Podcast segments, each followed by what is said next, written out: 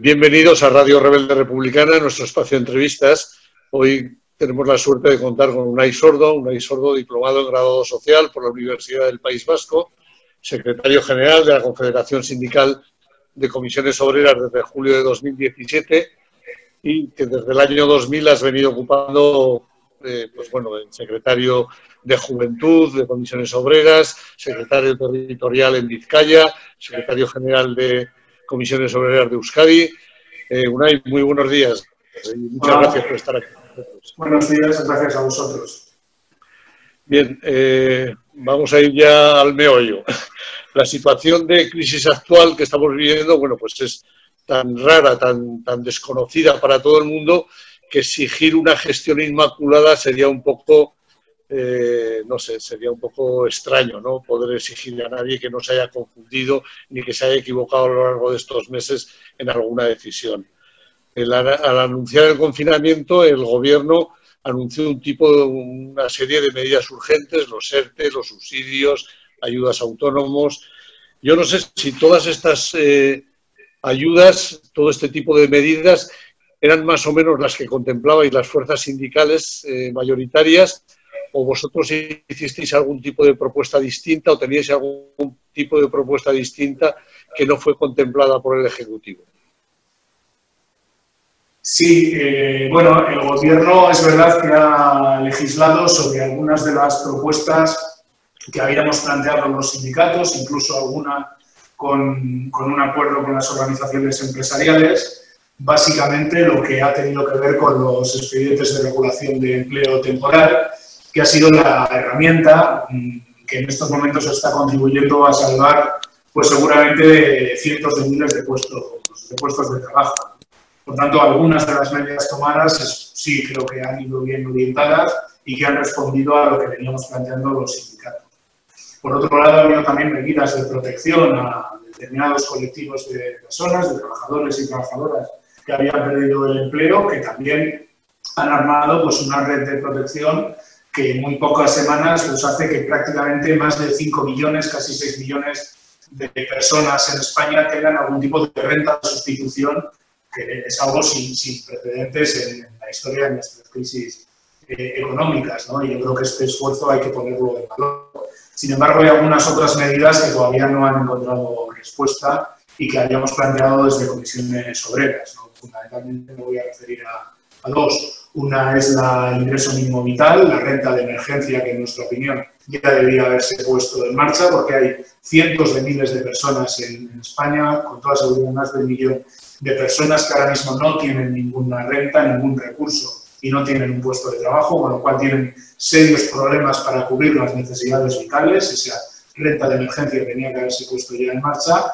Y luego hay otro paquete de medidas que vamos a volver a poner encima de la, mesa que tienen que ver con algún tipo de prestación para las muchas personas, sobre todo mujeres trabajadoras, que han tenido que adaptar o reducir sus jornadas para todo lo que tiene que ver con los, con los cuidados. ¿no?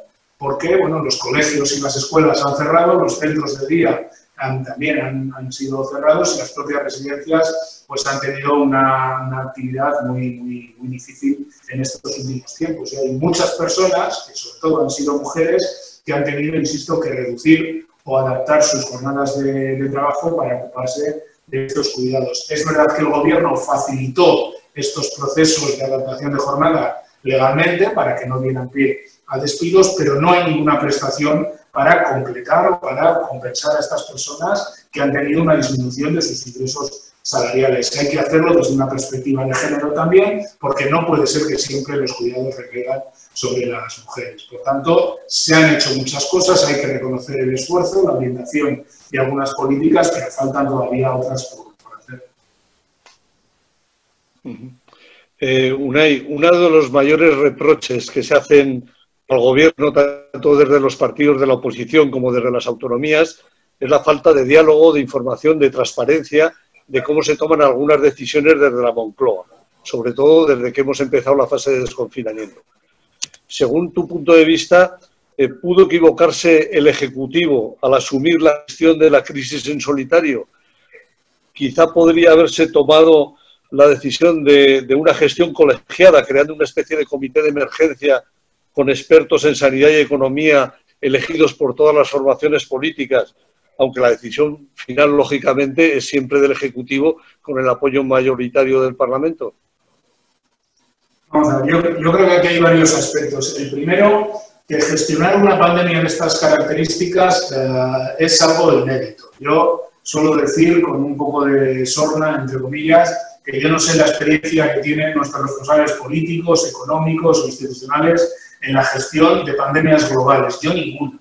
Por tanto, estamos escribiendo todos en un folio, en un folio blanco. Vaya por delante esta apreciación porque, porque no es menor, porque nadie sabe muy bien cómo abordar esto. Luego, parece evidente que la estrategia del estado de, alarma, es decir, de una situación absolutamente excepcional, necesaria, por ejemplo, para gestionar restricciones a la movilidad de los ciudadanos o la paralización de la actividad económica, se tienen que hacer desde, pues eso, desde, desde un punto de vista de excepcionalidad absoluta y parece ser que este estado de alarma pues, era la única fórmula que permitía hacerlo con la legalidad en la mano y con la seguridad jurídica necesaria. Y lo cierto es que, más allá de, la tardanza en tomar algunas eh, medidas, porque es evidente que esta pandemia ha pillado a todos los países eh, desprevenidos, desde que se empezaron a tomar las medidas de confinamiento y de paralización de la actividad, ha cambiado radicalmente la extensión de la pandemia y, en cierto modo, se ha, controlado. Por tanto, parece que esa fórmula era absolutamente eh, imprescindible. Y luego, a partir de ahí, es verdad que hay quejas de falta de diálogo, de falta de comunicación, que, bueno, si otros partidos y las comunidades autónomas lo dicen, con toda seguridad parte de razón también tendrán. Y creo que sería bueno que en un momento que ya es distinto, que ya se supone que estamos en esta llamada fase de desescalada, que tiene que tender a una cierta normalidad, normalización de la vida institucional, creo que es bueno que el Gobierno fuera sensible a, esos requerimientos y haga más partícipe al conjunto de administraciones de las decisiones que se toman. Entre otras cosas, por una cuestión de pura necesidad, porque vamos a un proceso asimétrico en lo territorial, como no podía ser de otra manera, en un país tan grande y tan diverso como es eh, España, y por tanto el Gobierno tiene que buscar complicidades no solo con partidos, que la oposición en este momento creo que están demostrando que tampoco tienen ningún interés, como es fundamentalmente el Partido Popular y Vox, pero sí en esas comunidades autónomas donde tienen que compartir un interés de hacer este proceso de desescalada y de normalización de la mejor forma posible. Y desde luego ahí, cuando todo el mundo se queja de eso, pues seguramente algo de razón también indiscutiblemente eh, llevarán y seguramente el gobierno podría haber hecho mejor algunas cosas. Pero insisto en lo que decía al principio, Tampoco había manual de instrucciones para abordar esto y yo creo que todas las administraciones también pues tienen ahí un cierto beneficio de la duda porque evidentemente no, ha tenido que ser difícil, eh, no ha tenido que ser fácil la, gestión. Hace unas semanas el presidente de gobierno, Pedro Sánchez, eh, sorprendió de alguna manera presentando una propuesta de algo parecido a lo que fue en su día los pactos de la Moncloa hubo muchas críticas porque parece ser que esta, este anuncio no se lo había eh, comunicado antes a ninguna otra fuerza política, ni sindical, ni a nadie más. Al final, todo ha acabado en la creación de una comisión para la reconstrucción social y económica, presidida por el socialista Pachi López en el Parlamento. ¿Se les ha propuesto a las organizaciones sindicales su participación en esta comisión o se les ha dejado fuera? ¿Sienten que desde las últimas reformas laborales se está acotando y reduciendo la negociación colectiva y que cada vez más las decisiones que más afectan a la clase trabajadora se deciden en el Parlamento sin la intervención de los sindicatos? ¿Se sienten marginados de alguna manera ante este tipo de, de, medidas? Bueno, son, dos cosas eh, distintas. En primer lugar, en esta comisión para la reconstrucción, que se ha derivado eso a una comisión parlamentaria, que en mi opinión no era el mejor de los, formatos, ojalá me equivoque, pero no, no, creo que fuera el mejor de los formatos, pero bueno, es el que hay y, hay, que, hay, que, aceptarlo. Se nos ha solicitado, se nos va a solicitar la comparecencia en esa comisión parlamentaria, pero además hemos planteado las organizaciones sindicales y hicimos en una reunión virtual al propio presidente del gobierno con la eh, que había que constituir una mesa paralela de diálogo social donde de forma tripartita abordemos los contenidos de ese pacto de Estado, que para nosotros es absolutamente necesario. yo no lo llamaría nuevos pactos de, la Moncloa, creo que estamos en otra situación, pero creo que es absolutamente necesario marcar las líneas generales de reactivación del, país, de la, de la, economía, desde un triple punto de vista, desde un acuerdo político, que tenga el perímetro más amplio posible, un acuerdo social, ese marco de diálogo social, y un acuerdo interinstitucional, porque esto va a afectar al conjunto de administraciones.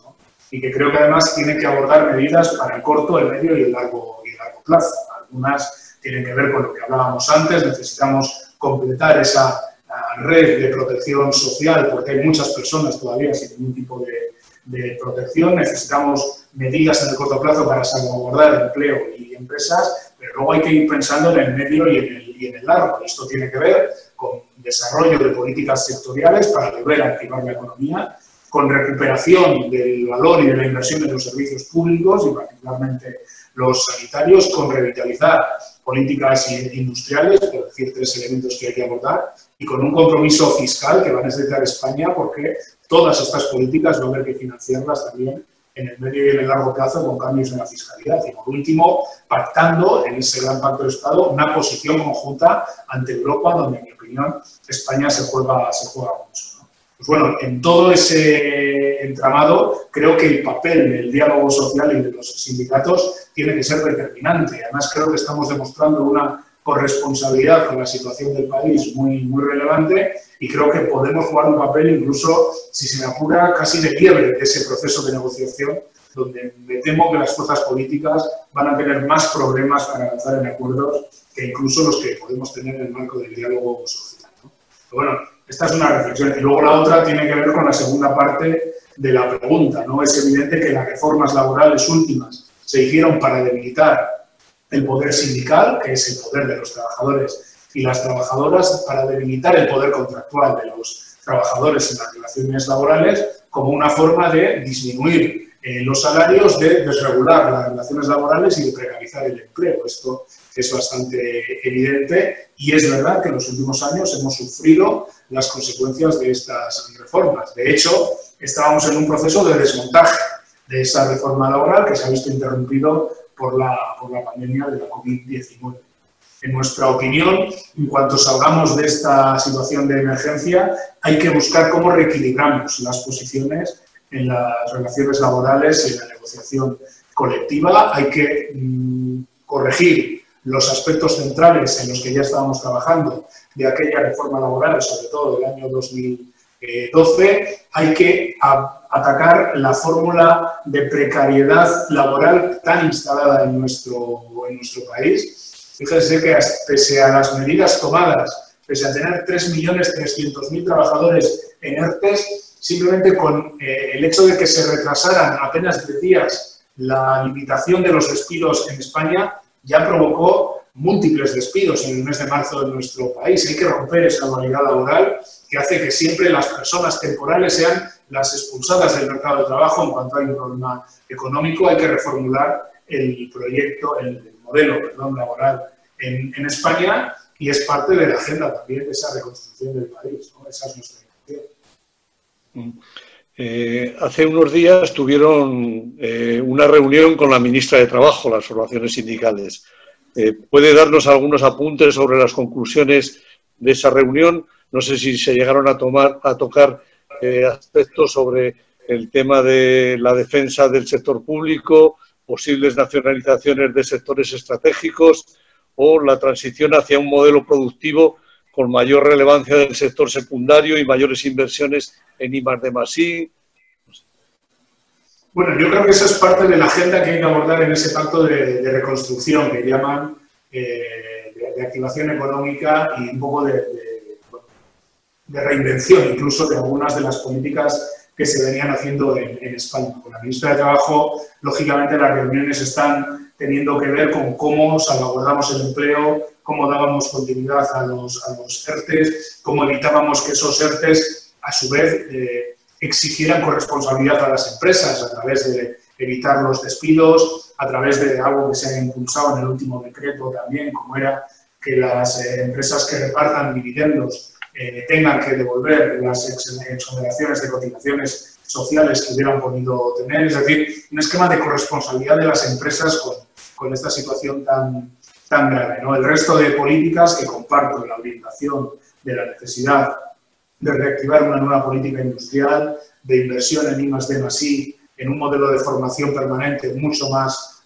mucho mejor financiado y mucho mejor articulado en nuestro país, o incluso con la intervención del Estado a través de la nacionalización o de, bueno, de condicionar las ayudas del Estado a determinadas políticas de las empresas, creo que hay que abordarlo en esta mesa de diálogo social y en esta mesa paralela a la comisión parlamentaria que me parece muy importante para estos meses que vienen. En, en las últimas semanas en los medios de comunicación se está hablando mucho y sobre todo y especialmente del impacto de la crisis en la hostelería, en el sector turístico.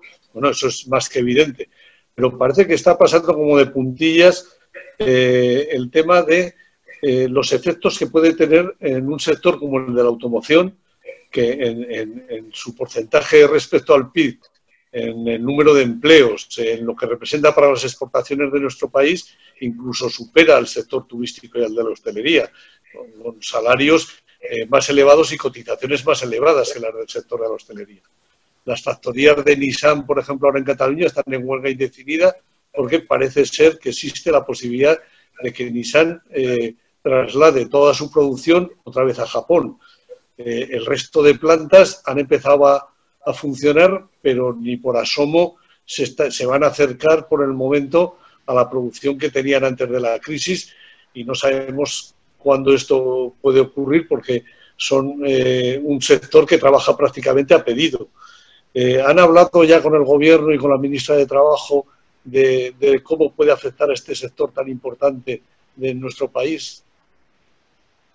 Sí, evidentemente es uno de los sectores al que también estamos dedicando eh, mucho, mucho tiempo, no solo con el Ministerio de Trabajo, sino también con el Ministerio de Industria y de Transición eh, Ecológica. ¿Por qué? Porque es un sector estratégico para, para España indiscutiblemente. A diferencia del sector del, turismo, el del auto seguramente eh, eh, tiene un problema, digamos, de crisis de demanda que se va a diferir en el tiempo. Es decir, las temporadas que en el turismo, en la hostelería, en los hoteles, eh, pasen, como ha pasado la Semana Santa, sin tener actividad, no, no, van a volver. Mientras que es muy probable que el auto lo que esté ocurriendo es que haya una paralización radical del mercado del automóvil, pero que en la medida en que recuperemos la normalidad eh, sanitaria, las decisiones de compra que no se hayan hecho ahora se harán en el futuro. Y además, como se sabe, España gran parte de su producción automovilística la exporta, con lo cual va a depender también de cómo evolucionen estos eh, países para reactivar nuestra, nuestra producción. Pero claro que hay que tomar medidas eh, expresas para un sector como el del automóvil, que yo creo que van a tener que ver seguramente con algo que ya se venía anunciando, es que va a haber un cambio importante en las pautas y en los patrones de movilidad en nuestras eh, sociedades. Desde el punto de vista de las emisiones y de la contaminación medioambiental, va a haber una evolución en los modelos de coches y automóviles que se se compren, que se produzcan. Por tanto, seguramente también incluso en el patrón de propiedad sobre el automóvil o de eh, otro tipo de, fórmulas de, utilización del, automóvil. Y seguramente haya que impulsar también desde el sector público planes eh, de renovación de los parques automovilísticos bajo esos criterios también, como digo, de eficiencia, de sostenibilidad medioambiental y de reducir las, las emisiones, seguramente yendo a modelos más, más ecológicos. Por tanto, habrá que poner encima de la mesa eh, medidas que cuando la actividad vaya recuperándose favorezcan que un sector tan importante para España, porque no solo son las fábricas de autos, sino también todos los suministradores de, componentes, puedan recuperar su producción y su empleo y seguramente pues medidas, como digo, de renovación del parque automovilístico pues, serían algunas de las conclusiones también de esos acuerdos del diálogo social en el marco de ese pacto de Estado eh, necesario. Luego hay situaciones como las de Nissan que realmente tienen más que ver con problemas que ya venían de, antes y que tienen que ver con una reestructuración del grupo, del grupo PSA Nissan en el futuro y vamos a hacer lo posible e imposible a través de esa huelga y a través de las negociaciones para que las plantas sigan manteniendo un nivel de producción y que no tomen medidas drásticas en, destrucción, en términos de destrucción de empleo. Eh, estamos ya más o menos en el límite del tiempo que nos que habíamos previsto para la entrevista que tú, del que tú disponías. Si te parece una última pregunta, eh, la Unión Europea ha abierto una línea de crédito de mecanismo de estabilidad, lo que llaman Fondo de Rescate Europeo. Eh, se habla de billón y medio de euros, que podría estar, pero claro, ahora el problema viene en la discusión entre si eso se va a otorgar a los países más afectados por la pandemia en forma de subsidios o en forma de créditos. Claro, eh, para un país como España, que todavía no hemos acabado de pagar los cerca de 50, de 60 mil millones de euros eh, que nos costó la crisis bancaria y que estamos pagando todos los españoles, ¿tú crees que podríamos eh, afrontar la devolución de otro crédito de 200, 250 mil millones que le puede costar esta crisis a España podríamos llegar a pagarla. ¿No sería un poco, si la Unión Europea obligase a España a pagar este dinero, no sería tanto como decirle a los que están haciendo fila eh, en los comedores sociales que cuando encuentren un trabajo van a tener que devolver los subsidios y las bolsas de comida que se les ha dado? Sí, yo, creo que estamos en un momento de ser o no ser de la Unión Europea. Es decir, en mi opinión, si la Unión Europea no da la respuesta adecuada, va a perder definitivamente la legitimidad entre poblaciones que han sido tan proeuropeas como la española. Por decirlo de una forma gráfica, aquí lo que está en juego es si la Unión Europea se parece más a un país de países o a un banco de países. Y no es menor la, la diferencia. Es decir, eh, la Unión Europea tiene que tomar decisiones muy importantes porque esta no es una crisis económica al uso, no se puede achacar a los déficits eh, de los países del sur, a la falta de contención en el gasto público, no se puede achacar a los desequilibrios clásicos, no, aquí ha habido una pandemia que ha arrasado países muy distintos, que va a tener unos efectos letales en países como España, como Italia, pero también como Francia, pero también como Estados Unidos. Veremos lo que acaba pasando en Rusia, es decir, una pandemia que está teniendo unos efectos mm, dramáticos en la vida de la gente, con una situación novedosa en nuestras sociedades modernas, que es el confinamiento, un shock emocional sin precedentes y que van a derivar una crisis económica de una profundidad desconocida en periodos de paz.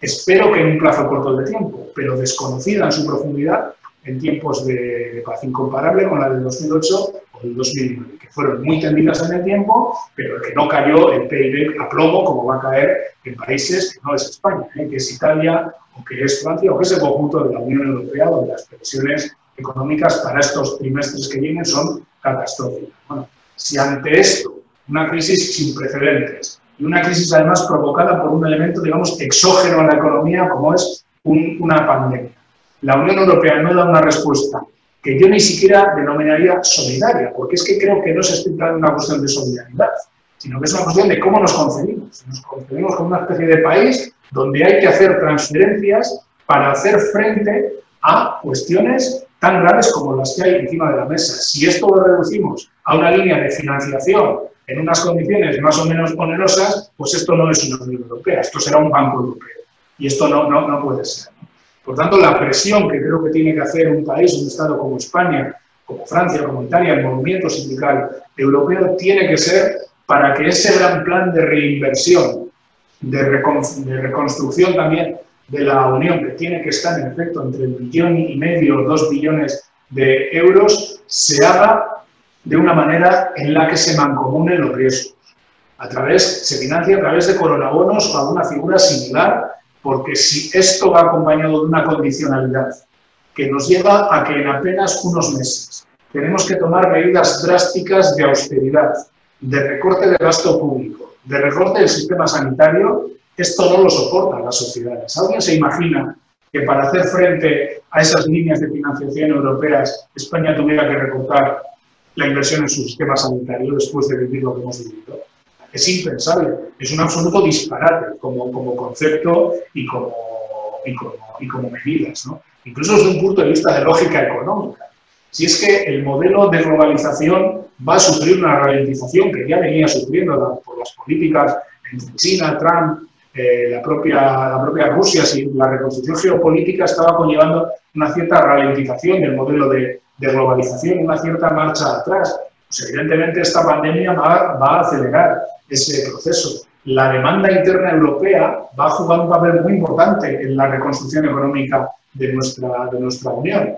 Y por tanto, es que hasta un punto de vista de interés propio, países como Alemania tenían que estar apostando por una revitalización económica lo más rápida posible en España o en Italia. Es que estamos hablando de dos de las cuatro grandes economías de la zona, de la zona ¿no? Bueno, espero que más allá de los prejuicios ideológicos y sociales que tienen una parte de la población alemana o holandesa que se refleja en, en sus gobiernos, Europa extraiga lecciones del desastre de las políticas de austeridad del año 2010 y apueste por políticas distintas. Para España son importantísimas estas, estas medidas porque son las que nos van a permitir en gran parte poder salir de una crisis muy profunda, pero que esperemos que no sea muy larga en el tiempo. Y si no, el riesgo de ir a una especie de nueva crisis financiera va a estar, va a estar ahí, porque estamos entre una crisis de demanda y de oferta a la vez, corta en el tiempo, pero que puede finalmente complicarse y acabar siendo una vez más una crisis sistémica. Pues Unai, muchísimas gracias por habernos dedicado esta media hora de tu tiempo, que sabemos que andas con una agenda muy apretada. Y no sé si te falta por puntualizar alguna cosa antes de que demos por, por finalizada la entrevista. Nada, nada, ha sido muy, muy completa y vamos a seguir trabajando en salir de esta, bueno, con, sin que nadie pierda, pierda derechos y bueno, haciendo frente a una situación muy difícil, muy difícil, inédita también para un, para un sindicato pero donde creo que hemos dado una respuesta muy, muy, muy potente a, la gente trabajadora ¿no? en todos los terrenos. Pues muchísimas gracias a Unai Sordo, secretario general de la Confederación Sindical de Comisiones Obreras. Muchas gracias, Unai. Hasta siempre. Salud y República. Hasta luego. Gracias.